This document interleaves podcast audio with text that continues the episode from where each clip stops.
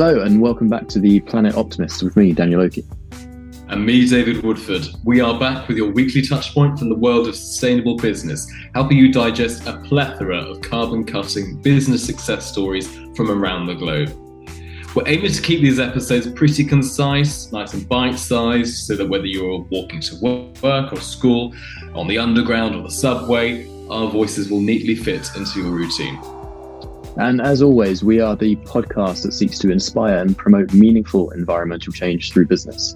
Uh, we want to thank all the listeners who tuned into our first episode last week and to those who've signed up to our newsletter. Uh, you can find all our links in the description. David, how's your week been?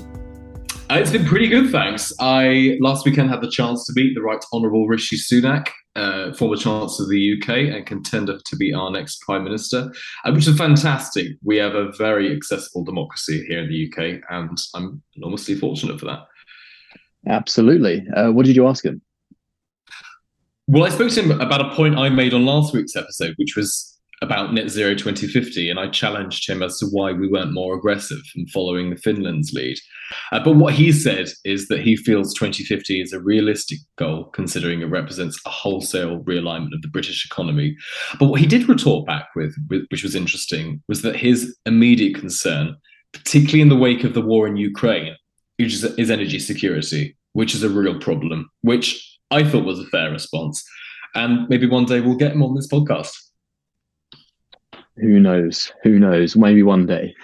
Uh, but squaring energy security in a fraught world and battling to decarbonize is a legitimate concern. And it does sometimes feel like those advocating for each are warring factions, uh, but we'll come to that in its own dedicated episode, I'm sure.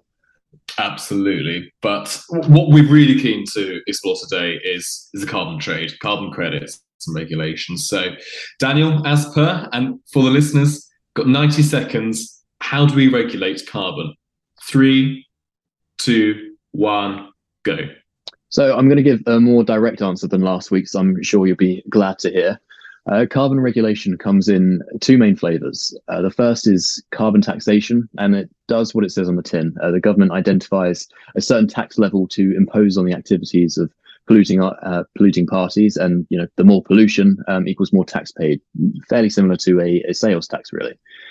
The tax should be equal to the marginal external cost, uh, which documents the harm that producing one additional unit of pollution will cause to society, uh, external to the producer.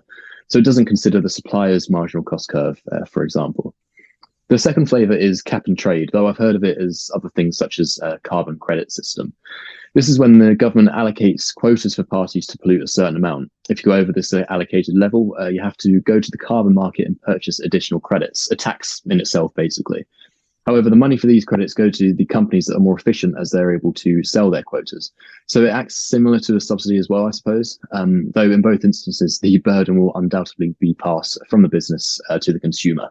The main difference is that in the former, uh, you know the price of carbon, but not the level while in the latter, um, cap and trade, uh, you know the level but not the price. A bit like a Heisenberg uncertainty, but in economics. How'd I do? Very good. 10 seconds left. Look at that. Absolutely. And then explanations to some of these concepts can be found in the show docs, particularly on carbon tax. Because what I really want to dive into this week is offsetting and carbon credits, because tax is fairly self explanatory. Offsetting is something people hear of a lot, but don't necessarily get. And it's interesting because ostensibly, carbon credits presents a really straightforward way to solve a problem with the mechanism for which, for the most part, is always the most efficient allocator, as we know, the market. That that's our personal philosophy, and that's our philosophy at the Planet Optimist. Absolutely, and there are pros and cons to both systems. And I was very sympathetic to the carbon credit policy uh, when I was studying it at university um, for that exact reason. Um, you know, the, the, personal philosophy of, of the market sorting things out. Um, though I do wonder whether it's just a dressed up version of the carbon tax system. And at the day end of the day, um, the supply is still fixed in that system in cap and trade. So it's not totally free or dynamic, I suppose. Um, both essentially do the same thing, uh, assuming perfect information in the market, which is always an assumption, never a reality in economics. Both yield the same results. Um, ultimately, it comes down to whether or not you know best how much damage an additional unit of pollution will cause, um, thus requiring, requiring a carbon tax, uh, or whether you know the level which pollution is optimal, um, which means you should use a cap and trade. Uh, there are a few other nuances as well. You know, for in- instance, you need um, international cooperation for cap and trade to work uh, best. Absolutely. So, explain to the listeners exactly how cap and trade works. So, assume you have company A and company B. Uh, the government allocates 50 carbon credits um, equal to 50 tons of pollution in which it, either company can pollute. Therefore, we know that there is going to be a maximum of uh, 100 tons of pollution within the economy uh, for that year. Um, both go about their year of trading, and oh no, company A has polluted 55 tons. Uh, thankfully, company B has only polluted 45. Uh, therefore, B can sell five credits to company A at a certain price. Uh, the example kind of breaks down here because now we're sort of in a monopoly situation. But assuming more actors and more companies, uh, the price that A would have to buy from B or indeed C or D if they had credits to spare um, would indeed be uh, determined by the by the market. In your opinion, which one works better for business? Again, I suppose it depends. Uh, one issue I do take with cap and trade is that it results in uncertainties for business. Uh, you know the price of a ton of carbon for today, uh, but you want to know it in three months' time. Um, you know when you have to pay it, it's uh, tough to plan for that. Though with a derivatives market, um, that makes it a bit easier to to hedge this uncertainty. Um, but at least with a carbon tax, you know what you'll be paying if you produce an extra unit. Yeah, no, exactly. And you can get futures for carbon credits. Mm-hmm. But a positive for business, surely, is that the issue isn't entirely static. During recessions, you'll have low production. But if that tax was set during a boom period, companies and likely consumers, as this is to whom the tax will be passed, uh, will be overcharged. Uh, but when prices are flexible and determined by the invisible hand, the credit will fall in price to retain an equilibrium with respect to output, surely. Exactly. Uh, and also think about it like this uh, when the market can determine the price of credits, this could actually encourage production to get economies out of the recession. Uh, it's not going to be the solution to the problem, but is, uh, it would definitely help. For the benefit of the listeners, is a carbon credit and offsetting the same thing? Uh, carbon credits are the mechanism by which we're able to offset carbon production. So, in my example above, uh, B is offsetting A's excess five ton carbon output. You know what's an interesting concept, which is seldom thought about, is the fact that offsetting doesn't necessarily have to be action based. We've got this view that in order to offset, you have to buy more efficient machines, procure electric vehicles, change electricity supplier. So, a way to qualify for credits and offset is simply by reducing output which you would otherwise have produced, i.e., if you're a mining company running three operations, mothballing a mine for a year allows for headroom uh, for someone else to produce emissions, thus generating credits. You, you, know, a precursor to this in America was actually founded by Bush Sr. Really? Yeah, and I was surprised by this because apart from read my lips, no new taxes and the Gulf War, I really struggle to summarize George H.W. Bush's presidency in my head. Do you know what I mean? Because despite being president of the world's most powerful country, I suppose this partly comes down to being a one term president, sandwiched between Reagan and Clinton. But his administration did introduce a piece of legislation called the Clean Air Act in 1990, which effectively set the stage for the frameworks we have today.